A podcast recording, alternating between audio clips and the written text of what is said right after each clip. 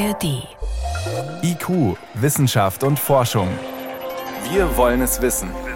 Ein Podcast von Bayern 2 in der ARD Audiothek. Heute mit Stefan Geier. Es ist noch kein halbes Jahr her, da haben wir über die ersten Gehversuche des KI-Textwerkzeugs ChatGPT gesprochen und welche Chancen da nicht alle drinstecken. Und inzwischen ist ChatGPT, das arbeitet ja mit künstlicher Intelligenz im Hintergrund, ist mehrere Generationen weiter und wird in vielen Bereichen ganz selbstverständlich schon eingesetzt. Beim Programmieren, in der Kunst, beim Bearbeiten von Fotos und auch in vielen Kinderzimmern.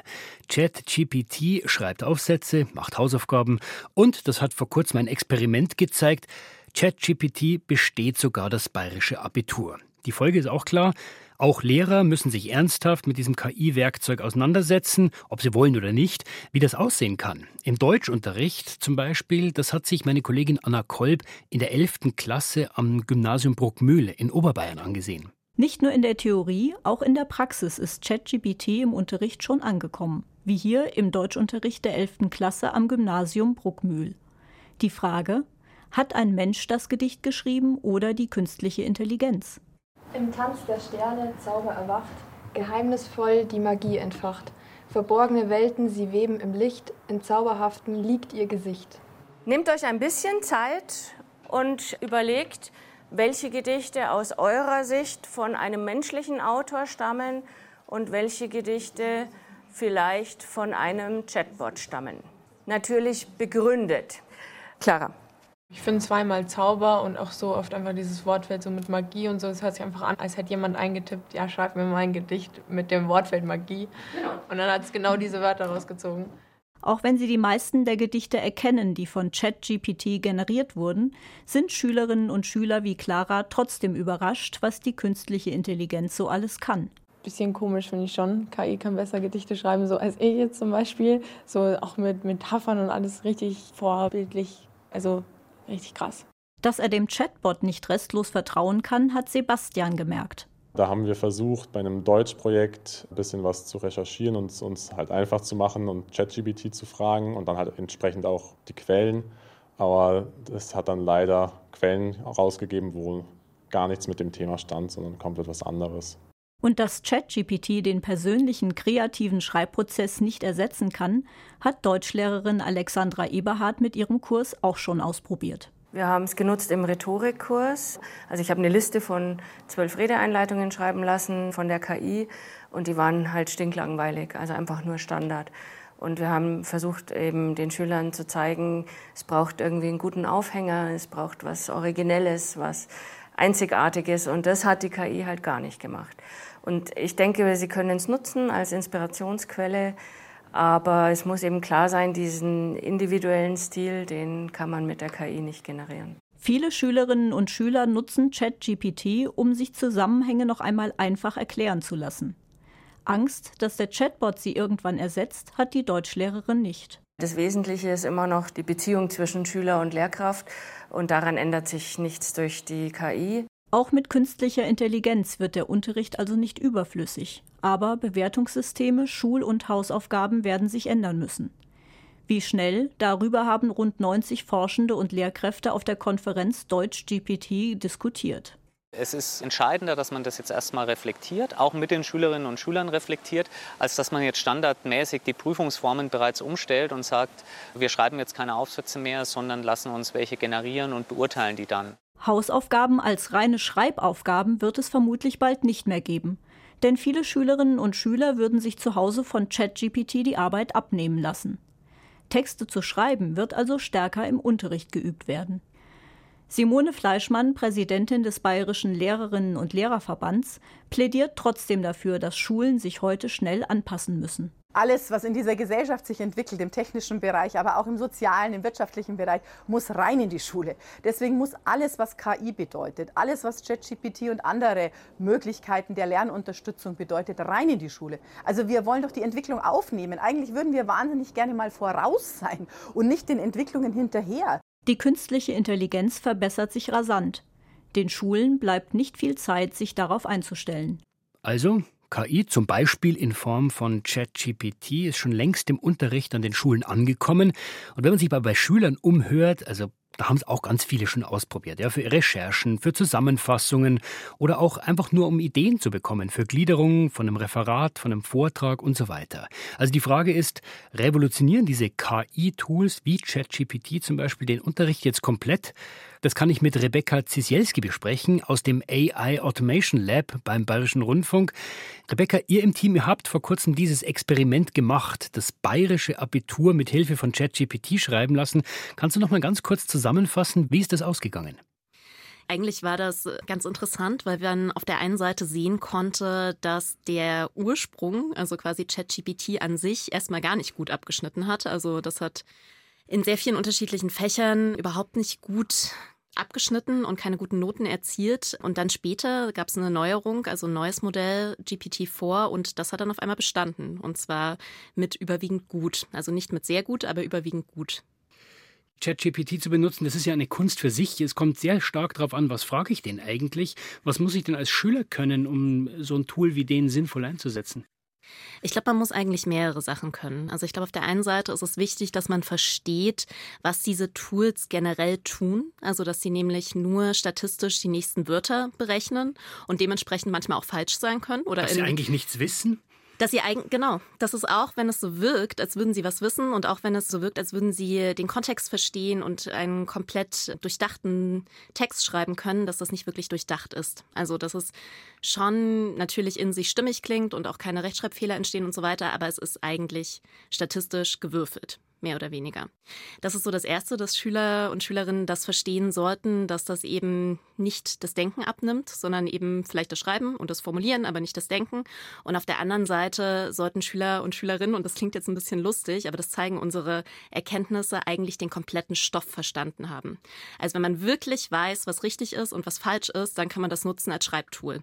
Aber wenn man eigentlich selbst nicht weiß, worum es geht und selbst den Stoff nicht verstanden hat, sollte man es besser nicht benutzen. Jetzt war ja am Anfang der Aufschrei riesig groß. Ja. Viele Schulen wollten ChatGPT verbieten. Das ist schon längst wieder überholt worden von der Realität. Würdest du sagen, da setzt schon ein großes Umdenken ein? Ja, also diese Diskussion, die ähneln sich ja immer. Also wahrscheinlich war es genauso, als der Taschenrechner eingeführt wurde und so weiter. Also das sind immer wieder dieselben Diskussionen, wenn eine neue Technologie eingeführt wird. Und es ist eigentlich auch immer dasselbe Resultat, dass man es nicht verbieten kann, weil die Entwicklung geht dahin und dann muss man sich vielleicht auch fragen, was Schule leisten soll. Schule soll ja aufs Leben vorbereiten und wenn das Leben durch KI maßgeblich geprägt wird, dann ist es natürlich auch wichtig, diese Technologie zu verstehen, sie einsetzen zu können und auch zu wissen, wo die Grenzen liegen. Setzt aber auch voraus, dass sich die Lehrkräfte darauf einstellen. Ja, ich glaube, relativ viele tun das schon. Also wenn man sich im Internet anguckt und auch mit Lehrkräften redet zu dem Thema, dann benutzen die das ja oft auch selber, um Fragen zu formulieren, um Aufgaben zu finden und so weiter.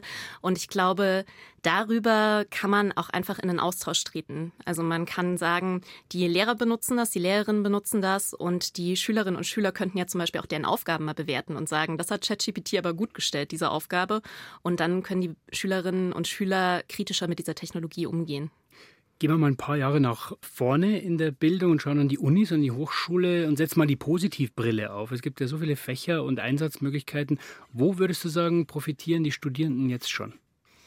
Ich glaube, die Studierenden profitieren immer, wenn es darum geht, wirklich das gelernte Wissen und das, was sie eigentlich schon selbst können und sich selbst schon angeeignet haben, zu Papier zu bringen oder natürlich in den Computer zu schreiben. Und wenn man das dann nutzt als Schreibtool oder als Tool, um eine Schreibblockade zu überwinden oder auch um eine erste Gliederung anzufertigen, dann ist das natürlich ein gutes Tool, weil es einfach wirklich nur hilft, Wissen brauchbar zu machen und Wissen äh, aufs Papier zu bringen und dann die Arbeit zu formulieren. Wenn es aber das Denken ersetzen soll, das haben unsere Tests gezeigt, also wir hatten ja zum Beispiel auch einen Test, wo es darum ging, eine Bachelorarbeit zu schreiben, dann funktioniert es auch einfach nicht, weil es dafür zu viele Fehler macht und zu wenig konsistent ist. Wollte ich gerade sagen, dann setzen wir mal diese Bedenkenbrille auf. Also wo kann man sagen, scheitert die KI noch? An vielen verschiedenen Punkten. Also erstens muss man davon ausgehen, dass die KI immer eher etwas formulieren wird, als zu sagen, das weiß ich nicht. Also weil dieses Konzept Wissen eben gar nicht vorhanden ist, sondern es darum geht, Text zu produzieren. Also daraufhin ist die KI optimiert worden. Und das heißt, man kann eigentlich davon ausgehen, dass immer Fehler passieren werden. Und diese Fehler muss man erkennen können selbst. Da kommt dann das eigene Wissen zum Tragen. Und dann eben die auch berichtigen können und die Fragen an ChatGPT und ähnliche Systeme dahingehend anpassen können.